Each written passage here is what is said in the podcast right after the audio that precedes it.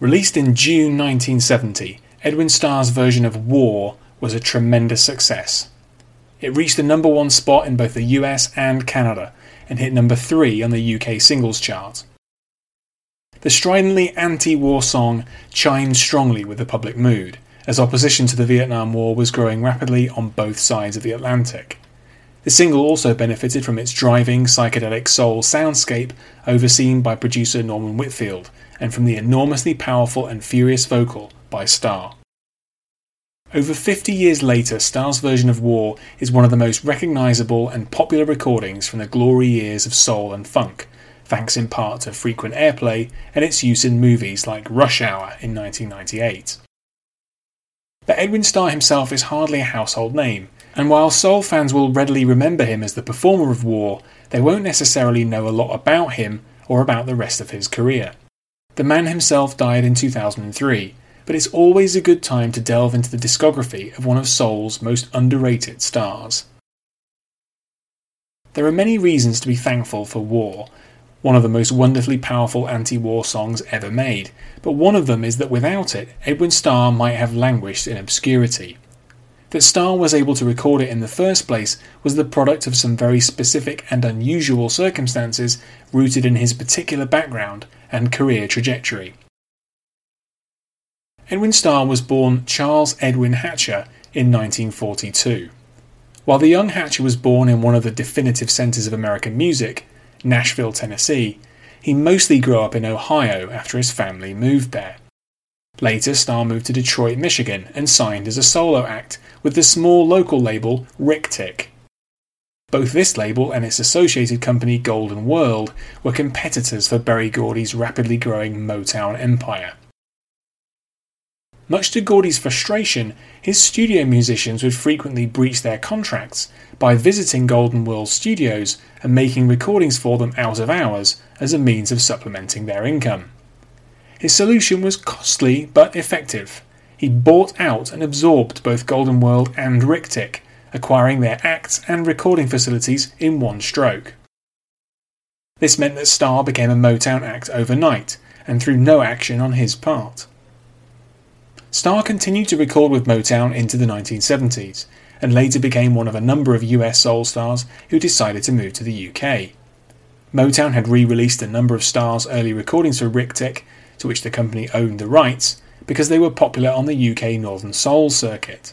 He remained a hero to this fanbase. Starr lived in a number of locations in the UK before sadly dying at just 61 in April 2003. He was buried in Nottingham. Number 1 Agent 00 Soul, released in 1965 by Ric-Tic. Probably the most notable single from Starr's early days on the Ric-Tic label, Agent 00 Soul represents an obvious effort to cash in on the massive contemporary popularity of the James Bond movies, which were a major cultural phenomenon at the time.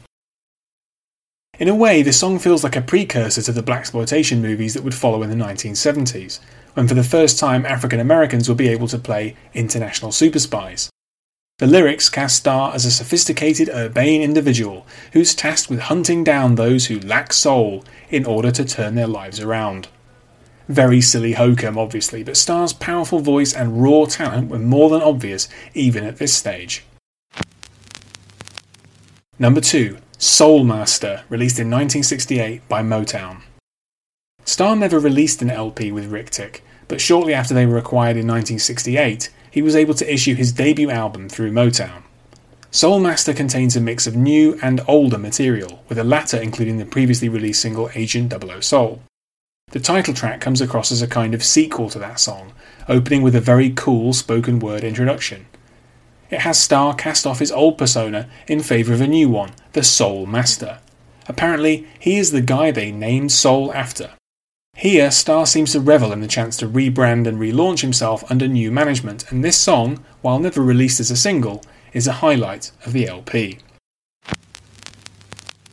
Number 3, 25 Miles, released in 1969 by Motown. Starr was not a particularly prolific writer, but he did have a hand in writing a number of his successful singles, including 25 Miles, which served as the title track of his second album with Motown.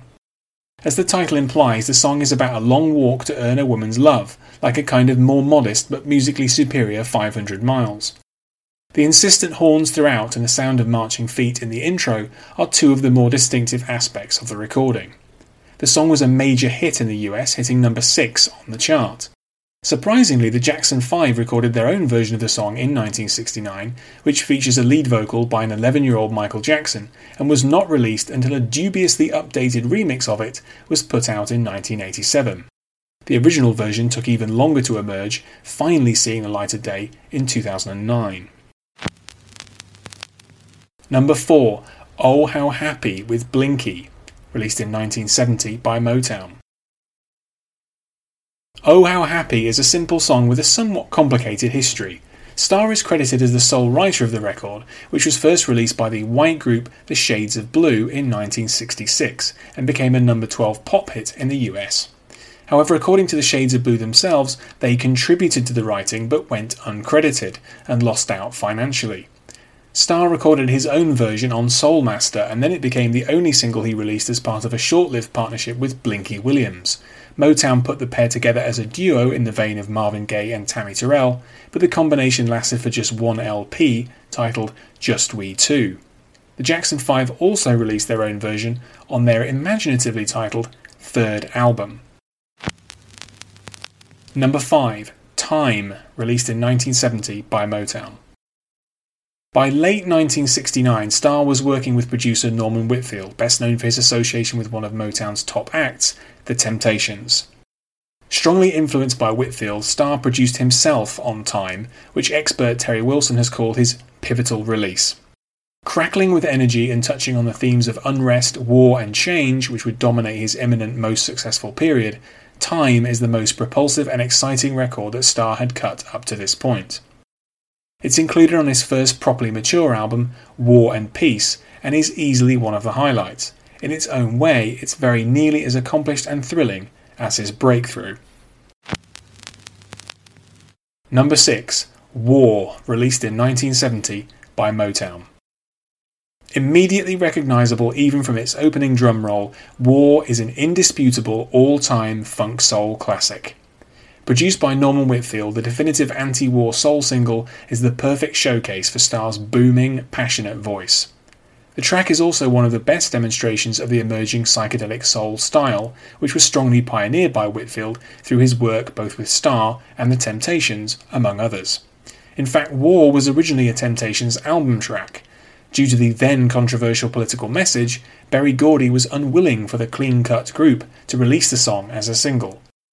Starr learned of this and swiftly volunteered to record his own version. He was perfectly suited to it, and was richly rewarded as it became a number one smash and one of the best selling singles of 1970 in the United States.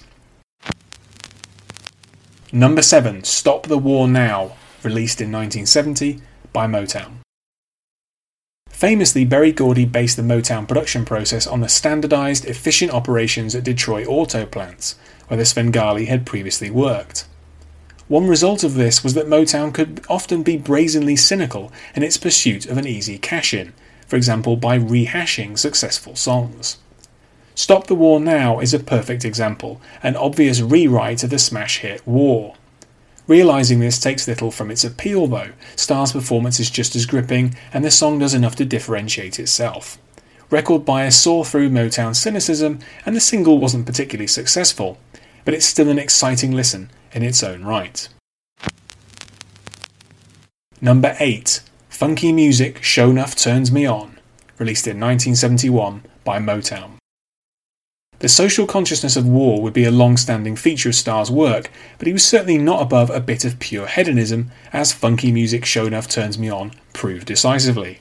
Another psychedelic production by Whitfield, this excellent track reflects the rapidly growing success of funk music in the early 1970s. Terry Wilson credits songs like this with inspiring much of the club music of the 80s and 90s and describes it as a radical creation in bodily sensation.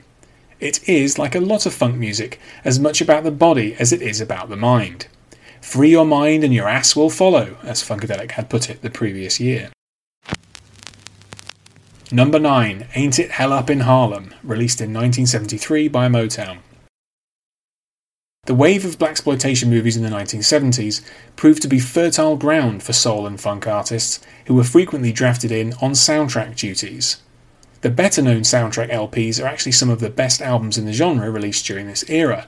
The likes of James Brown, Marvin Gaye, Curtis Mayfield, Bobby Womack, Willie Hutch, and others all got involved. So too did Starr. He was recruited to record a soundtrack to the 1973 film Hell Up in Harlem, a sequel to Black Caesar, which, true to the prolific output of the genre, had been released earlier that year and which had been scored by James Brown. Number 10, You've Got My Soul on Fire, released in 1973 by Motown. In 1973, Berry Gordy made the fateful decision to move much of Motown's operation from its iconic base in Detroit out west to California a number of significant figures refused to make this move and remain behind in Michigan, including Starr and his producer Norman Whitfield. You've Got My Soul on Fire is a product of this period, an unsuccessful non album single which Terry Wilson speculates was originally written for the Temptations, and describes as essentially a love song phrased in the style of an angry tirade. The lyrics are deft and clever, and as usual, Starr's muscular performance is perfectly suited to Whitfield's gently experimental soul production a near forgotten classic from towards the end of Starr's golden period. While the peak of Starr's career was in the early 1970s, he continued to record into the mid 1990s. His second wind came towards the end of the 70s, when he adapted to the disco craze more successfully than some of his contemporaries. His singles Contact from 1978 and Happy Radio from 1979 were significant successes, and while they don't stand up to his best work, they are interesting in their own right. As brilliant and historically important as War is, Starr's discography has so much more to offer, and even a cursory look at his early 70s heyday reveals a number of superb soul and funk singles, which saw Starr work in perfect harmony with producer Norman Whitfield. These 10 tracks are a good starting point for looking at a career which, outside of one hit single, too often fails to be recognised, even by Motown fans. Thanks for listening to this episode. You can find more of my writing in text and audio form at my site andyjohnson.xyz. You can also find me on Twitter at andyjohnsonuk, and you can support me at patreon.com slash andyjohnson. Catch you next time.